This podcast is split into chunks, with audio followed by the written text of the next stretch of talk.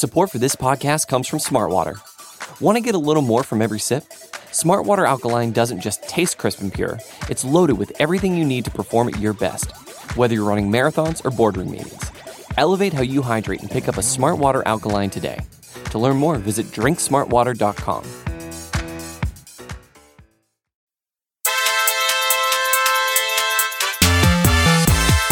up, everybody? Thanks for joining us today. My name is Kent Swanson. This is the AP Laboratory. It's the Wednesday edition, which means we are doing season previews. And actually, this is the last season preview we will be doing for the year.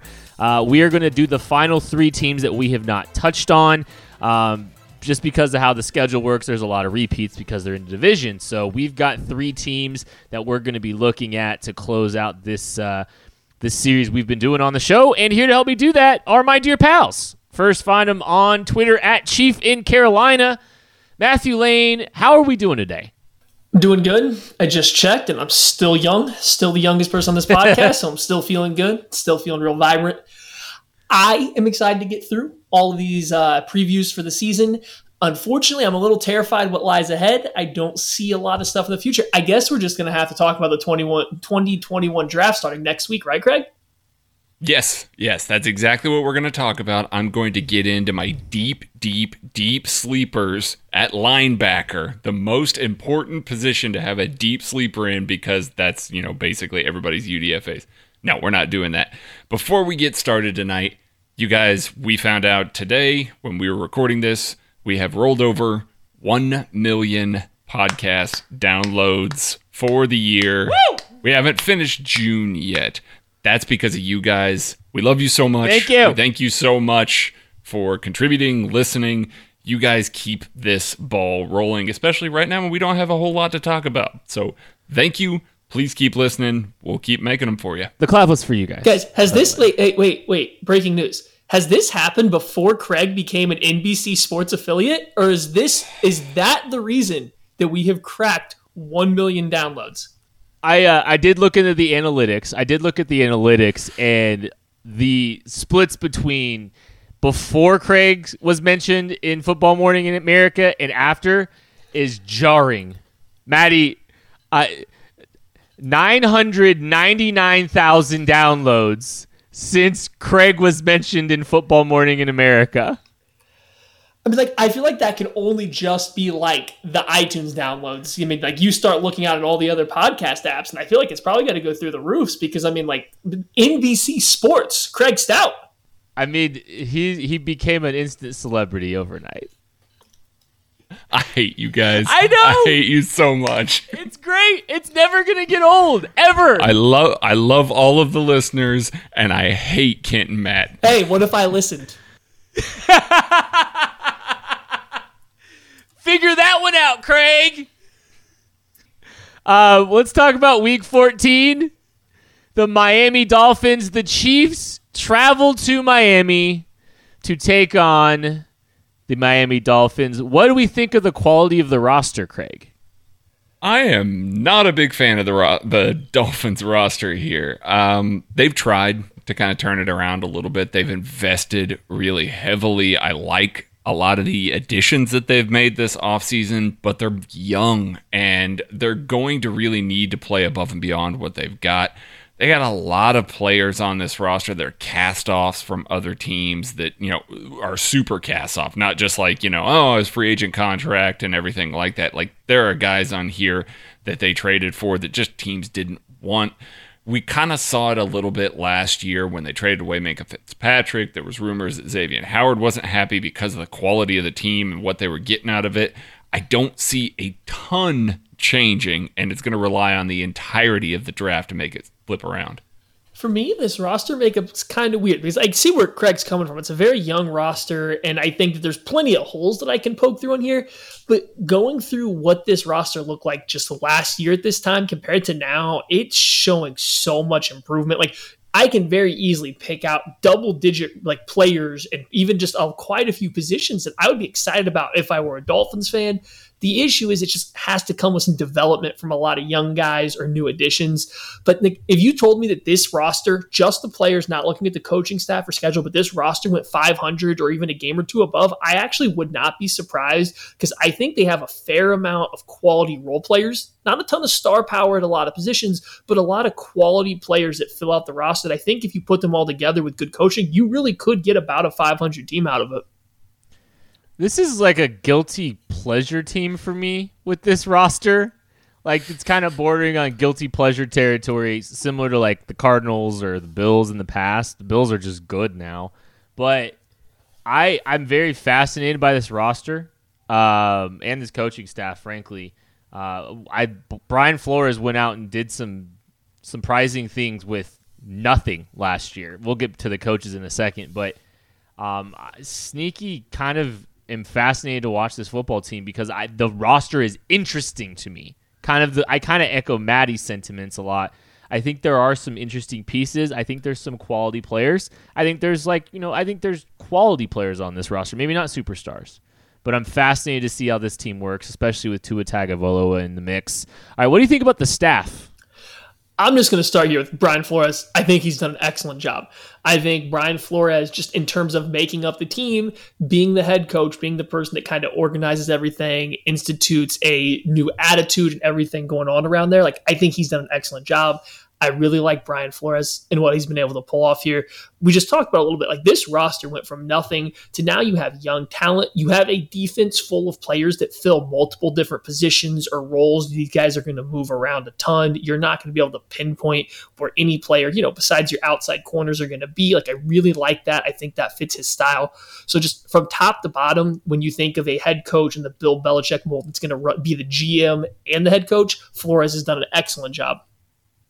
I'd argue that B Flow has done the best job of any of the guys that have come out from under Belichick's wing lately because of what they said there. The the quality of this roster was awful last year, and he got quality of the roster to play for him. Like they were actually competitive in games last year because they wanted to play for him when it appeared like they were trying to kind of sell the farm a little bit so that they could get to a Tagovailoa and be able to rebuild the team with some youth like they have here, but they were able to get results out of it. That doesn't happen unless you have a strong front office and a strong coaching staff. They got Chan Gailey, they got Josh Boyer. We'll see how that really works out on the offensive and de- defensive side.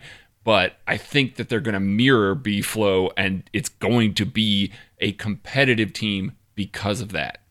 The Dolphins played themselves out of the number one pick yeah. Because of Brian Flores. Flat out. They were tanking. There's no way around it. They were tanking. They traded all their players away for picks. And Brian Flores got a lot out of that football team. It's that's partially why they're a guilty pleasure because I mean this is a better roster than what what he win five games last year. Mm-hmm. They won five games last year with not nearly the level of talent they have this year.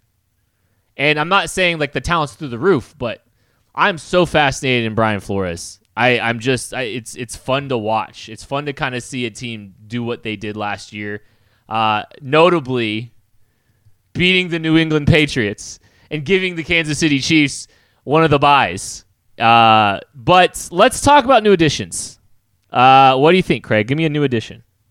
I'm gonna go with uh, former Chief from last year, guy that has a ring Emmanuel Ogbah. Well, there goes I, Listen, Emmanuel Ogbah had a career year last year despite getting hurt. He looked like a completely different player. I know, you know, the typical Terez Paylor thing, the contract year is undefeated. Emmanuel Ogbah gets to go down there to Miami. I think we get to see him in a good rotation with a decent set of some defensive linemen here that he can rotate around with inside and outside. I think he's going to have another good year this year, and I'm I'm rooting for him. I've always been an Emmanuel Ogbah fan, so it was good to see him kind of go into rotation where he can do some damage. I also was going to go with Emmanuel Ogbah, so I will go with Ereck Flowers. X, one of the worst busts at offensive tackle of all time, to possibly redeemed offensive guard in Washington last year, has now signed a big contract with the Dolphins to play left guard. I watched the Ereck Flowers later in the offseason from later in the year. I actually think at guard, he looked pretty good. A lot of his weaknesses he shows at tackle can be hidden a little better at guard, and he has some really dominant reps. There was some lapses with moving to a new position and just simply being Ereck Flowers. There's always going to be some mental lapses, but he actually played pretty good overall. And I think he has a chance to really, excuse me, solidify the interior of this offensive line. And I think that he's a guy that could really show up big for the Dolphins if he can figure it all out for another year and keep showing progress. Uh, a lot went right for the Miami Dolphins uh, last year, even though they lost 11 games. They tanked for Tua Tagovailoa, won with minimal talent, and still wound up getting Tua Tagovailoa.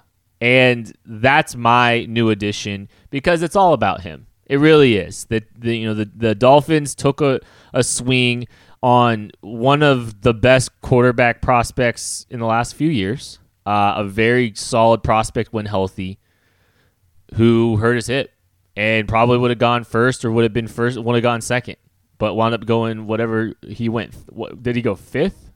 Fifth. It was they, they had the fifth pick in the draft. Uh, Tua, if he reaches his ceiling, he's a top 10 quarterback. If he falls by the wayside due to injury, that's a shame. But um, I think there's a lot to like about him. Outstanding release. He's lethal inside 15 yards. Uh, enough move, uh, movability, escapability um, that you know he should be able to to get out of sticky situations. Uh, if if they if they if they stick with him, if, if they land on him, that then they've really just they've really accelerated their rebuild. Uh, player to watch. I get to I get to to lead this one off, and this is my chance to lament the fact that this game is not being played in Kansas City. Because if it was being played in Kansas City, all of us at Arrowhead that day could do justice to Ryan Fitzpatrick and give him a standing ovation. Perhaps wear some aviators and grow out our beards. Maybe, you know, uh, maybe find an old jumpsuit and wear it to the stadium to to honor Fitzmagic, the greatest man in the world, the journeyman quarterback who I dunked on for the large majority of his career, called him terrible, and who went on to go and do one of the greatest things that could ever happen to the Chiefs when he upset the New England Patriots. Uh, Ryan Fitzpatrick, I don't know if you're going to be playing that game. I'm not sure if Tua will be ready by then. But let me just take this opportunity in, in late June to say thank you. I have not forgotten about you. I love you. I have donated to your charity out of appreciation for what you have done for the Kansas City Chiefs. And I hope that the Chiefs bring you a ring when they go to Miami to return to the scene of the world championship that they just won. That was a different kind of Rance Swanson, just waxing poetic about him. I have to I, was, I have to mix it up every now and then. It's June. I'm running. We're running out of ideas here. I was going to talk about my guy Montre Hartage, but they cut him in April, and now he plays for the Giants. So I'm gonna go with Matt Breida. I uh, there's not a whole lot of weapons on this Dolphins offense. Uh, their wide receivers are not great. It's Allen Hurns, DeVante Parker, and Albert Wilson. Like that's not really scaring anybody. Mike Gesicki has a chance to kind of produce the way that people said that he was going to do that, but in reality, they're going to be re- kind of relying on Tua creating and Jordan Howard and Matt Breida being able to carry the load. Matt Breida, I think, has explosive play ability to go along with Tua Tagovailoa. I think we're going to see a good version of Matt Breida. And if Chan Gailey can get the most out of him here, he could be a real weapon in this offense. It doesn't have a whole lot of them. For me, it's Shaq Lawson. We talked a little bit about Emmanuel Ogbah earlier. Shaq Lawson is going to be one of those guys in the rotation. Should clearly be ahead of Ogbah in the rotation to start. I want to see if he can stack up on a good year last year. Like we've talked about, contract years undefeated. Shaq Lawson had his best season in his contract year, got paid well because of it, but it looked like things were starting to click for him. I think this is a good defensive scheme for what he does well. So I'm just excited to see how Flores and the Dolphins are able to use him and if he can start to stack up on things that he was showing at the end of his career or end of his time with Buffalo. All right, we're going to take a break. We will be back to talk about the Saints and the Falcons right after this. Support for this podcast comes from Smartwater. Life moves pretty fast. Are you drinking water that can keep up? Smartwater Alkaline has everything you need to stay hydrated, no matter where your day takes you. Whether you're pitching a tent or your next big idea, Smartwater Alkaline can help you perform your best. It delivers a pure, crisp taste that makes it the perfect chaser after a big workout. Elevate how you hydrate and pick up a Smart Water Alkaline today. To learn more, visit drinksmartwater.com. Support for this podcast comes from Smartwater. Life moves pretty fast. Are you drinking water that can keep up? Smartwater Alkaline has everything you need to stay hydrated, no matter where your day takes you. Whether you're pitching a tent or your next big idea, Smartwater Alkaline can help you perform your best. It delivers a pure, crisp taste that makes it the perfect chaser after a big workout. Elevate how you hydrate and pick up a Smart Water Alkaline today. To learn more, visit drinksmartwater.com.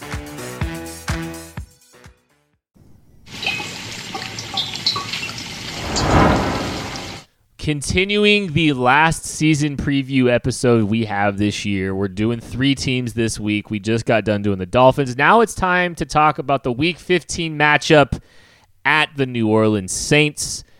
Uh, Craig, what do we think about the quality of this roster? Boy, this is like a polar opposite from the Dolphins. There's not a ton of youth on this Saints team, but there's a lot of names And there's a lot of good players on this. They, they, might have one of the best offensive lines to protect Drew Brees. Alvin Kamara is an outstanding running back. Michael Thomas catches a lot of slants, but they have Emmanuel Sanders now, so they've got a true deep threat. I think that they've got a decent to good defense to go along with a very good offense. And they're pretty deep. They've got some guys behind these guys that are slotting in. I like some of their depth pieces a lot. So I, I really like this New Orleans Saints roster. Yeah. And for me, I think the big thing that I saw going in here when I was looking at this roster is the secondary looks really good the defensive line, the linebackers, everything looks pretty good. Then you keep circling back around. Where's the weakness? At quarterback until you see, you know, you start looking through the you start looking through the depth oh. and you realize that their backup and their third stringer probably should start. So that makes the roster look a lot better. But I mean, in all seriousness, I think everyone knows the Saints have a really good roster. So I'm just I'm gonna go on a mini rant Swanson here. People say this is one of the best rosters in the NFL. They say it's one of the best. I sit here and I look at it. I see two wide receivers worth mentioning. I see an aging tight end that's okay. Alvin Kamara's coming off his lowest year. Drew Brees can't throw the ball over eight yards. Like, what about this offense? I mean, the offensive line's great, but what about this offense makes it one of the best rosters in the NFL? Like, you have a receiver that can only run slants. Emmanuel Sanders is a quality number two. Wow. Who's the third wide receiver? Am I going to be scared of Tre'Quan Smith? Am I going to be scared of Little Lil'Jordan Humphrey? Absolutely not. Jared Cook doesn't leave me shaking in my boots. Like your most dynamic weapon after you add Kamara, Thomas, and Sanders is what Taysom Hill. Like that does nothing to scare you. This roster's not as good as people talk it up to be. It's a lot of vets that are going for one last chance. These are guys all on their last chance to win. And I think they put together a good roster. I just don't get this best in the NFL talk that everybody has of the Saints. I really don't. Whew. My goodness, the Adam Trautman slander there, Maddie. My have you, goodness. Have you seen his testing? The receiver that only runs slants. Sorry, he runs. Wow. Michael Thomas runs a lot of option routes, guys. Okay, they're not just slants. There's option routes in there too. They're they not. all end at five yards though. It's just really easy to pile on him because of his volume. And guys, oh, if I stop my. talking, it's because Thomas has come here and punched me because he is very offended very easily at things said about him. Oh, he must be David, Damon Arnette's cousin. Um, okay, uh, I, I don't even really want to give a take on the quality of the roster. It feels like we've already moved on. They've said all the good points. They do have one of the best offensive lines in football to protect all those quick game out routes. Um, or slants, I mean, sorry. Um, quality of the staff, Maddie. Do you have a Sean Payton take you're waiting to just I do eviscerate him with? I do. I like that I get to go first on the staff because I always get to talk about the head coach, which is perfect because I think Sean Payton is one of the most underrated and probably the second best offensive mind through these past, you know, decade to two decades of NFL football right now behind Andy Reid. What he's done with different versions of quarterbacks. And I don't, I mean, like that includes Drew Brees. You've seen you know, Drew Brees that can throw downfield. You've seen aggressive Drew Brees. You now have check down Drew Brees. The what Sean Payton has been able to do with that offense to give him easy open reads consistently, to put together quality defensive players to go along with, you know, good offensive weapons and offense. Like he builds the team very well. He puts Drew Brees and all these guys into such good positions that I think it inflates how good a lot of people think some of the players are for the Saints that are going to play for him. And that, I mean, that's kudos to Sean Payton for just being one of the better head coaches. And I love that he knows it. His cockiness is probably my favorite thing about Sean Payton. I think that Dennis Allen doesn't get enough respect. Like everybody thinks that, you know, they are all offense and that the Saints have zero defense. And in some years under Dennis Allen, that's definitely been the case. They've actually been a lot better the past couple years. They've actually they've stopped the run really well and they've gotten after the quarterback really well. They've been top 5 in both of those and that's under Dennis Allen. So I think he's really done a good job of turning around a little bit of the narrative about this team and about how, you know, they're just all go and no defense. Coming from a Chiefs fan now with Patrick Mahomes, it, it's nice to see, you know, when teams aren't just all offense like people think that the Chiefs are, you know, kind of make some strides and become a more complete team. And that's kind of why people think that they're a little more dangerous because they are a little bit more of a complete team. Yeah, they uh they've really rounded out that that other side of the football. Uh really bailing out that Drew Brees guy. No, I'm just kidding. Why are we like this? Why are we like this? Is it just because it's June? I don't know. I I think Dennis Allen's done a fantastic job. I really do. Um, I think he's done a, a, really nice job. Kind of, you know, he everybody got some Dennis some Dennis Allen, jokes off early in his career. You know, when he was the young hot shot Duke, Doogie Howser head coach that failed miserably. But I think he's actually had some solid stints as a defensive coordinator since. All right, let's talk about a new addition, Craig. Zach Baun. How he made it to the third round is still beyond me. I don't know if the NFL just decided that they didn't know where they were going to play Zach Baun. I would have been still incredibly happy taking him at 32. Like, that's a player that I want on my roster. His versatility, his flexibility. They have him kind of listed as a weak side linebacker, but I bet you he's going to play some Sam as well. We're going to see Zach Baun get to play this year because this, frankly, this linebacker core is a little bit beat up, and he has the flexibility to fill in mul- with multiple spots. I'm very anxious to see Zach Baun step on the field and basically justify what we thought of him because, frankly, he's a damn good player.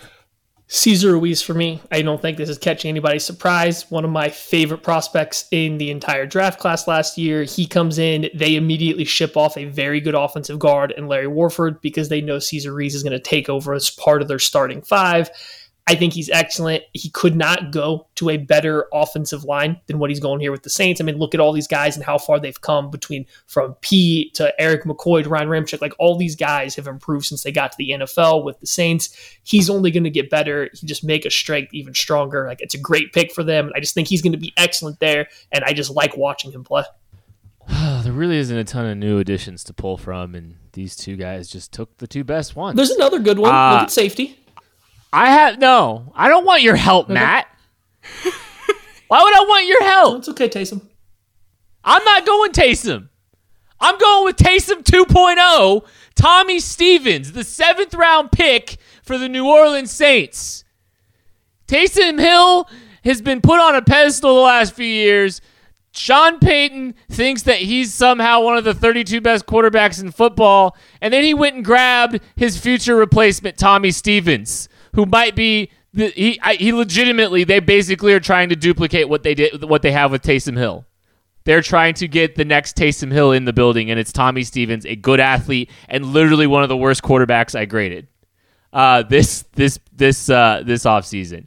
Uh, so maybe the, the, the Saints can keep running those formations where they literally do not line anyone up in the backfield, and then one of Taysom Hill or Drew Brees finally motions back in under center because that is probably my favorite play in football. Uh, even though every time I see it, it doesn't do much of anything. It's still just incredibly enjoyable. Um, players to watch.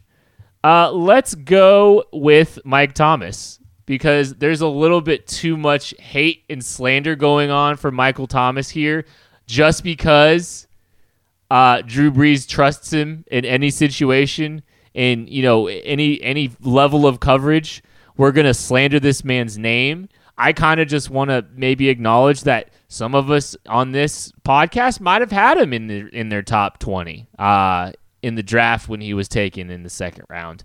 Uh, I'm a big Mike Thomas fan. Yes, he runs a lot of the same stuff. Uh, I'm not going to argue that, but he's really good at it and he's really productive.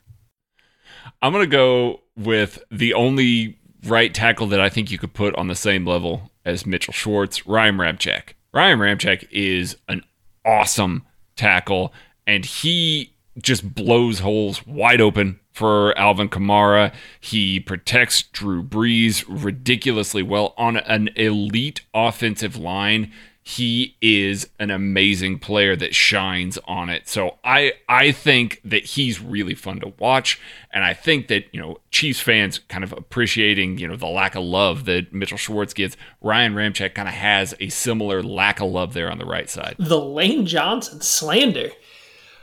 So I'm going to go with Jameis Winston because I really do think Drew Brees is nearing the end of his career. Like I'm, I am half joking with some of the Drew Brees slander, but on the other hand, I'm not because watch him play. He got outplayed as a quarterback by Taysom Hill in their playoff game because he literally can't throw a football more than eight yards.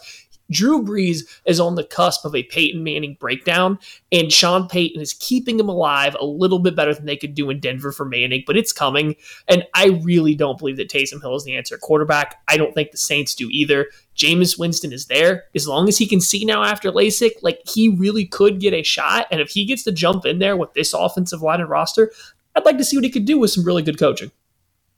Do you know what's going to happen, Maddie?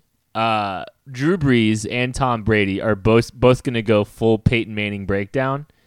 And then this team that we're about to talk about is going to sneak in and win the division. How's that for a transition? Ooh. The Atlanta Falcons come to Kansas City week 16. Uh, your NFC East or NFC, NFC South champions for 2020. Kent is really good at predicting NFC teams, guys. Long live the 30 years.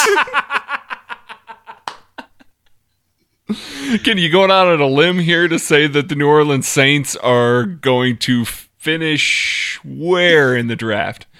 No, I'm not. I'm not doing it.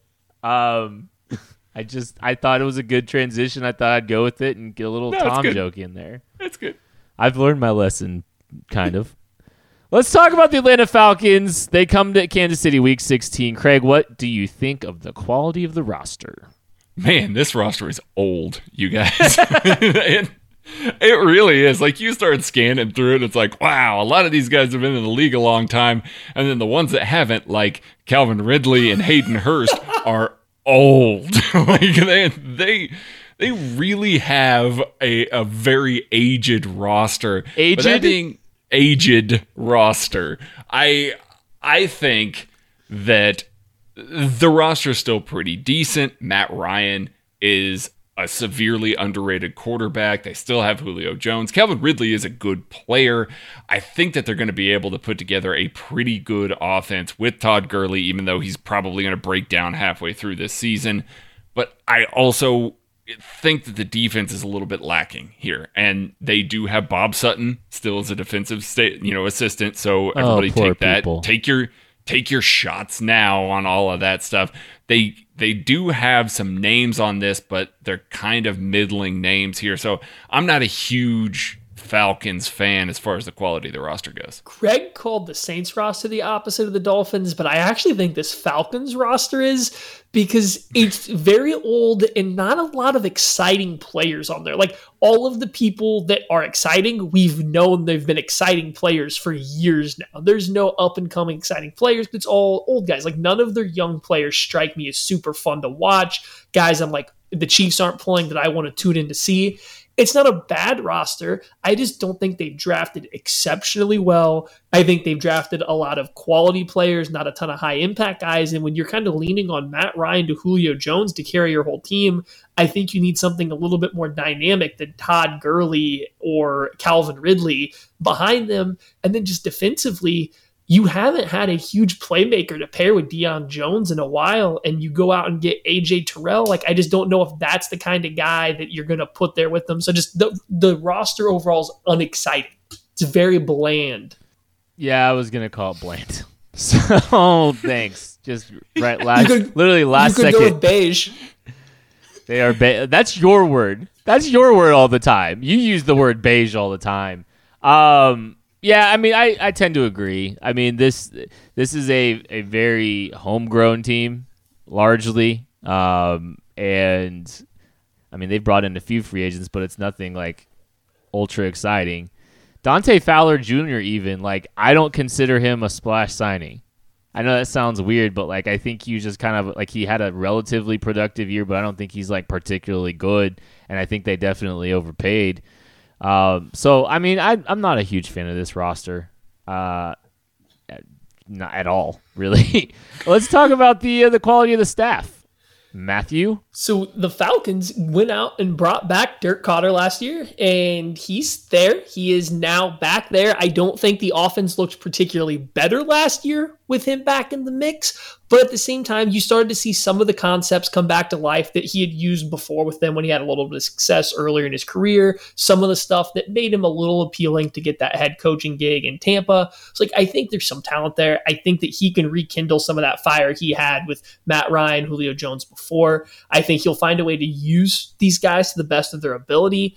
Just like I said, similar to the roster, the coaching staff is also very bland to me as well. Like there's guys are good, but no one's super exciting. They seem like they've had the same guy or recycled the same guys for about 10 years now.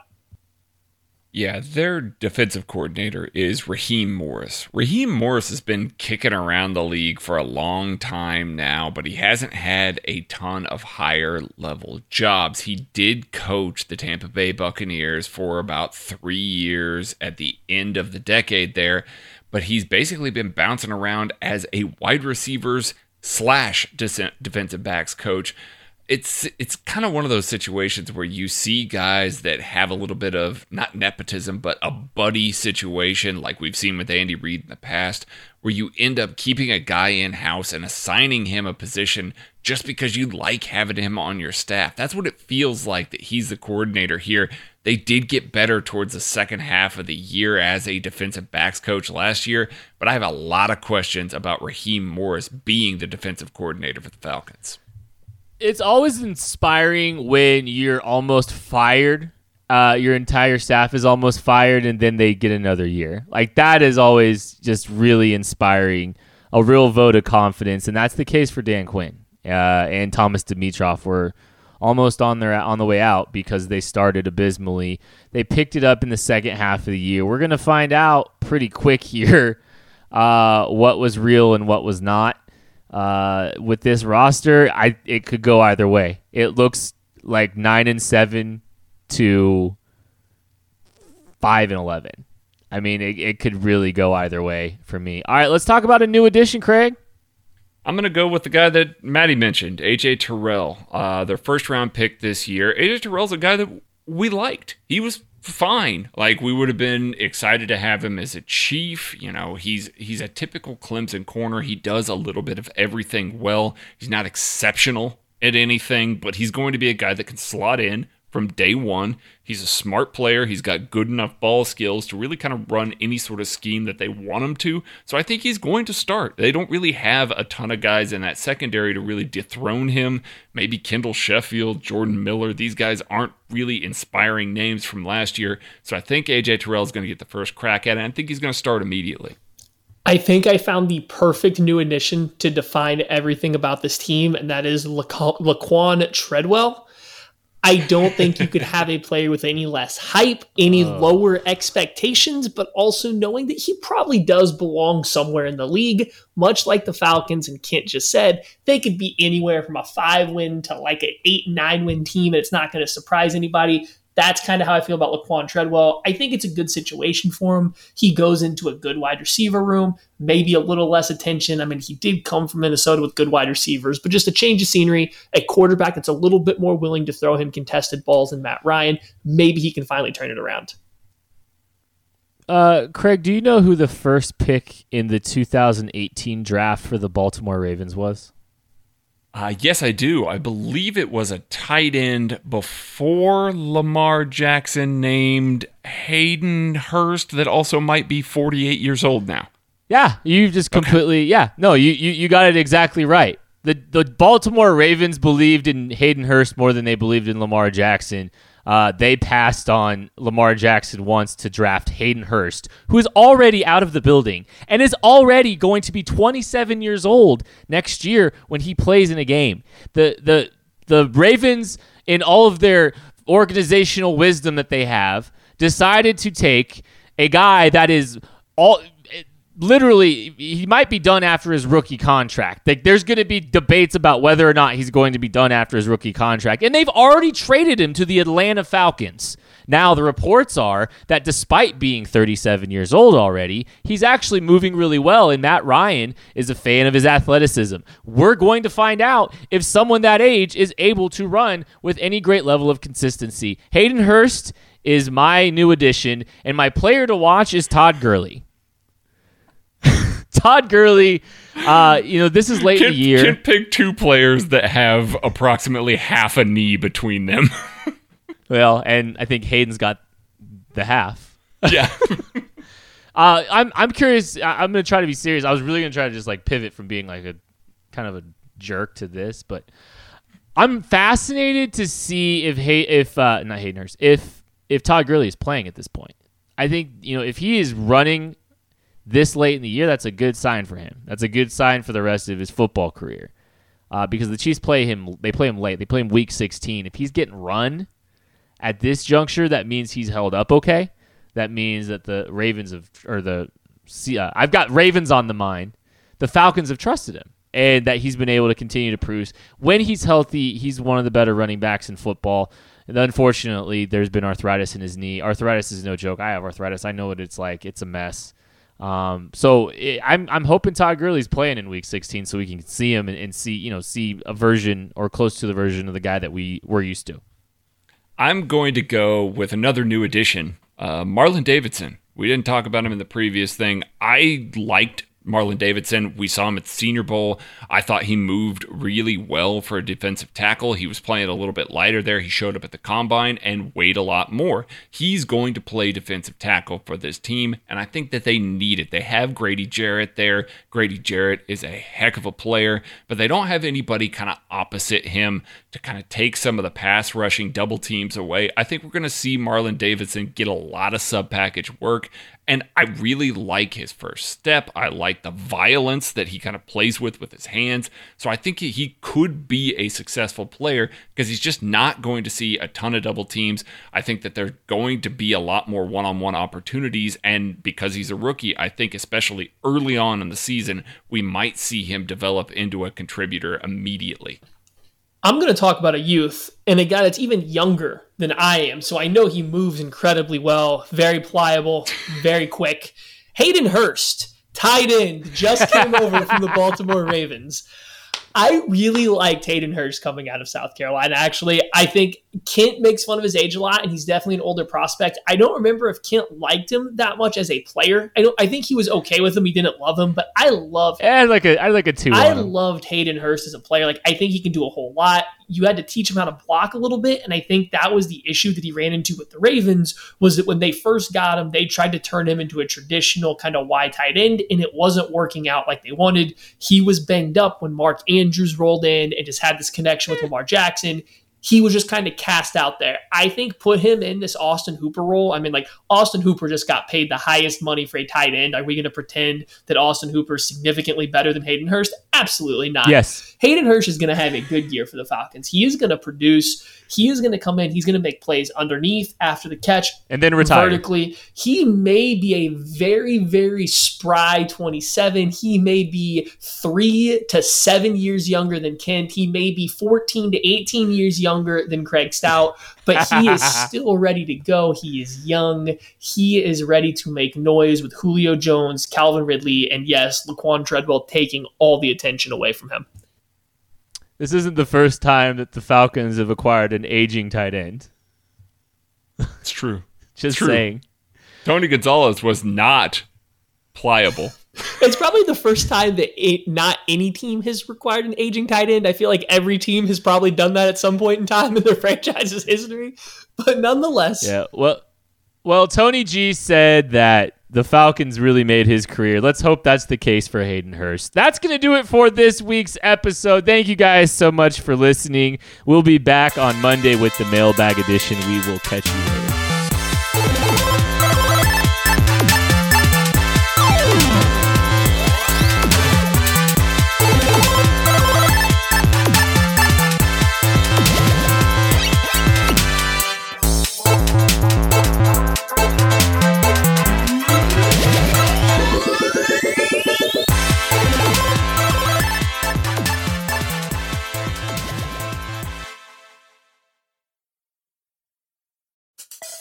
Support for this podcast comes from Smartwater.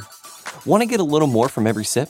Smartwater Alkaline doesn't just taste crisp and pure, it's loaded with everything you need to perform at your best, whether you're running marathons or boardroom meetings. Elevate how you hydrate and pick up a Smartwater Alkaline today. To learn more, visit drinksmartwater.com. Support for this podcast comes from Smartwater. Want to get a little more from every sip?